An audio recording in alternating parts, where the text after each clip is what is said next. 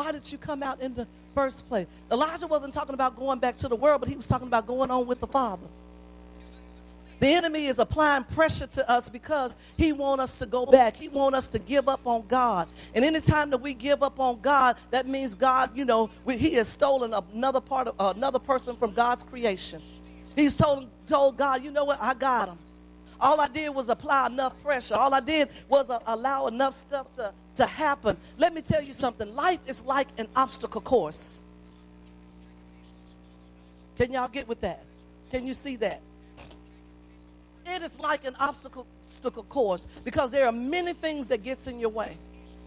And amen, sometimes when you're running an obstacle course, you don't necessarily know what is already what is there, but you got to be prepared to do anything.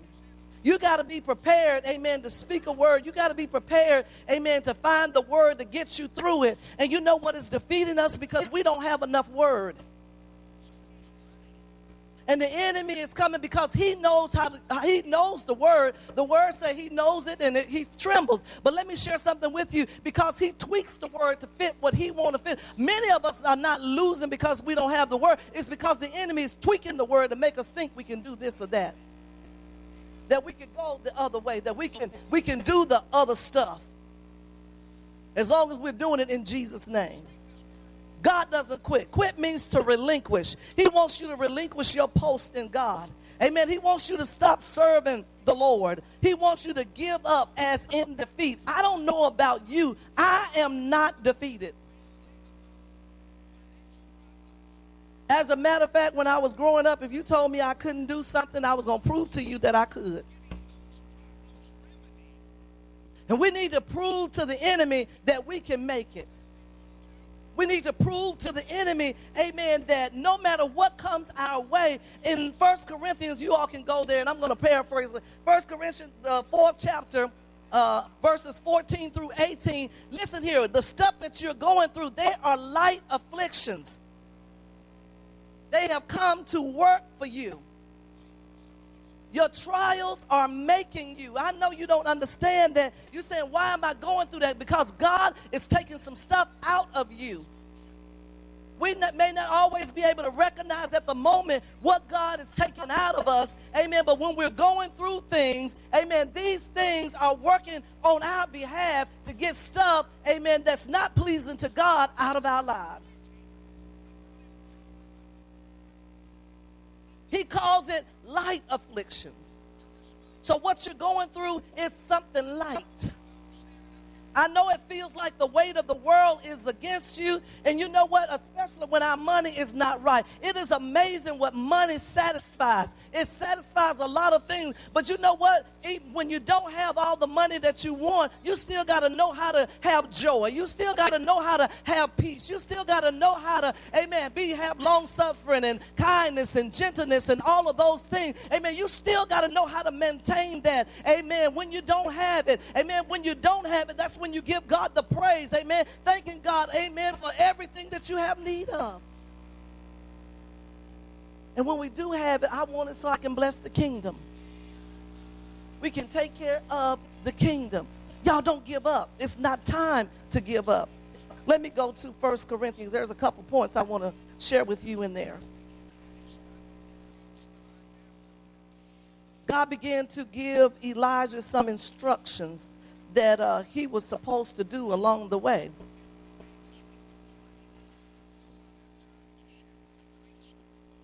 First Corinthians, the fourth chapter. First Corinthians 4. Let me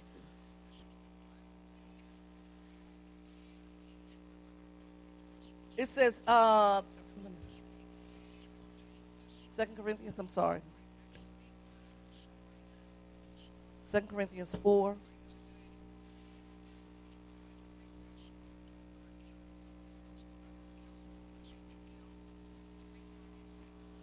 Yep.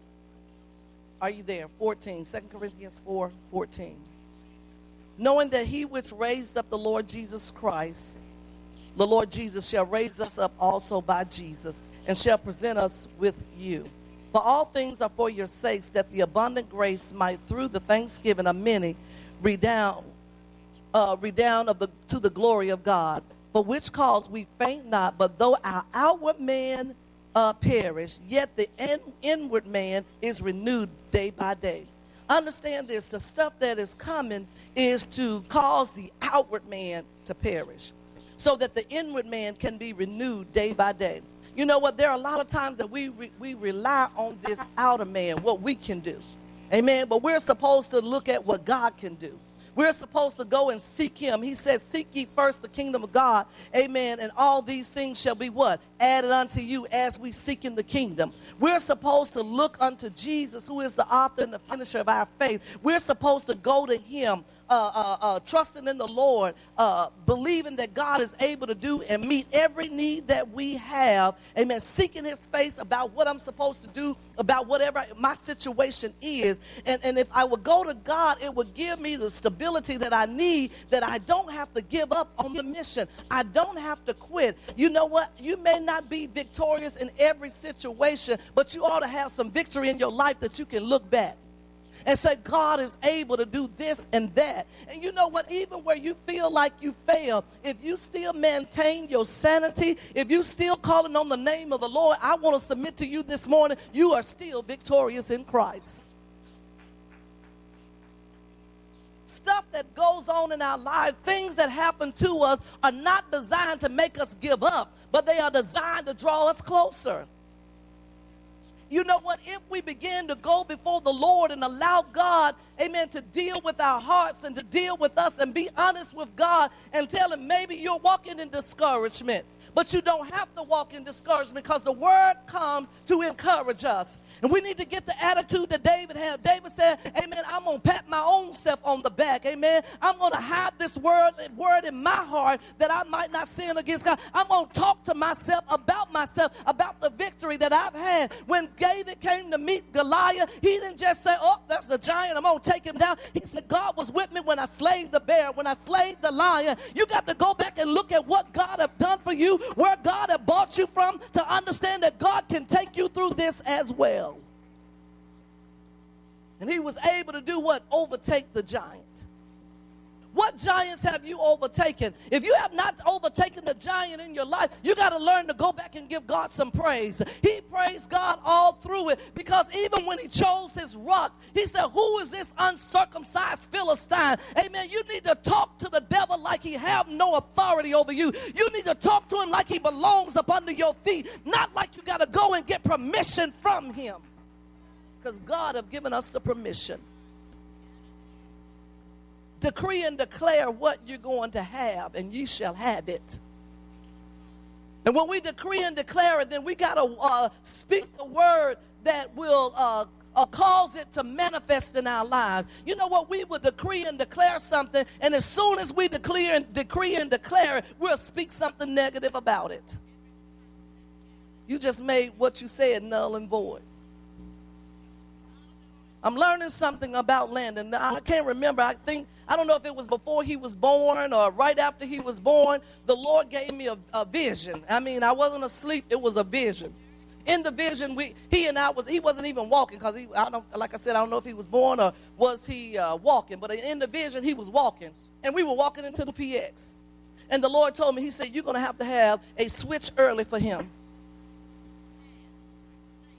I mean, clear as day. I told my husband, I told Michelle, and I told a few others. Say, I was like, this is what the Lord showed me about this child. And believe it, he just turned a year old, and I know I got to have a switch early.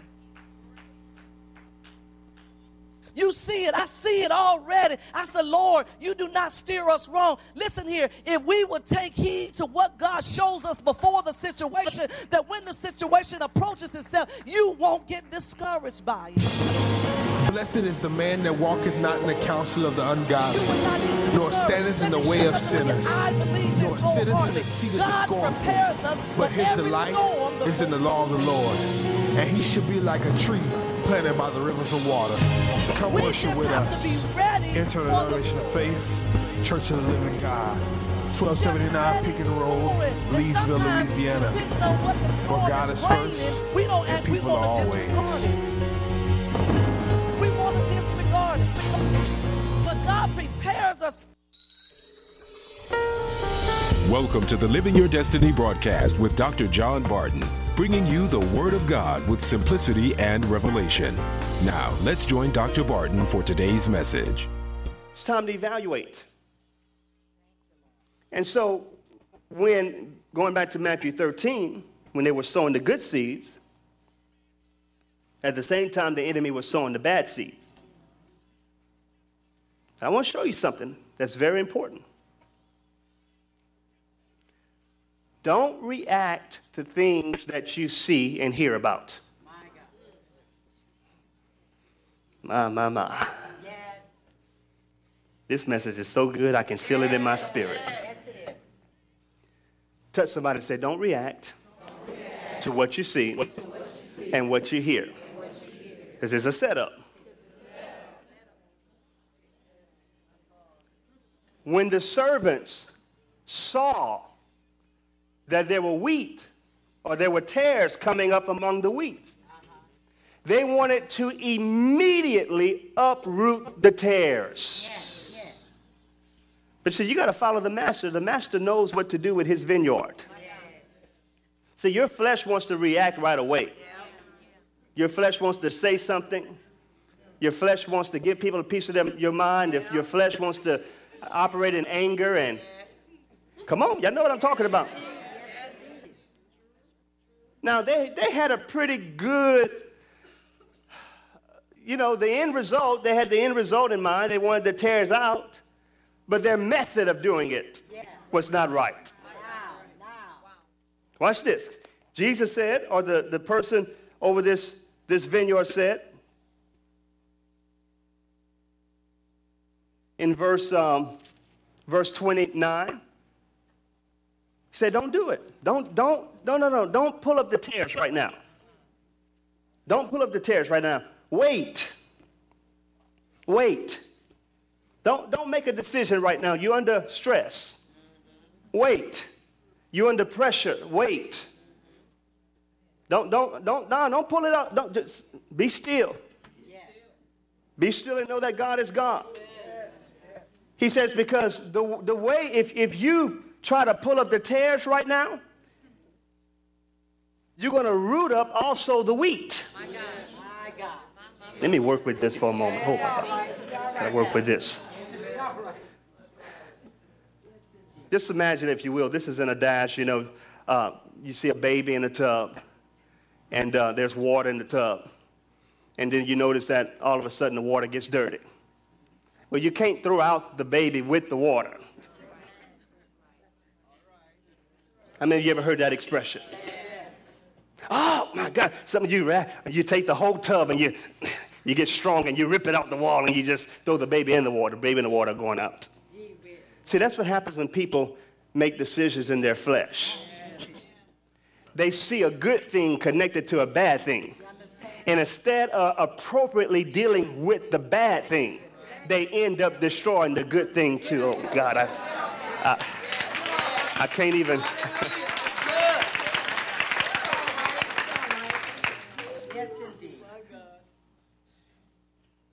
Jesus said, just be patient.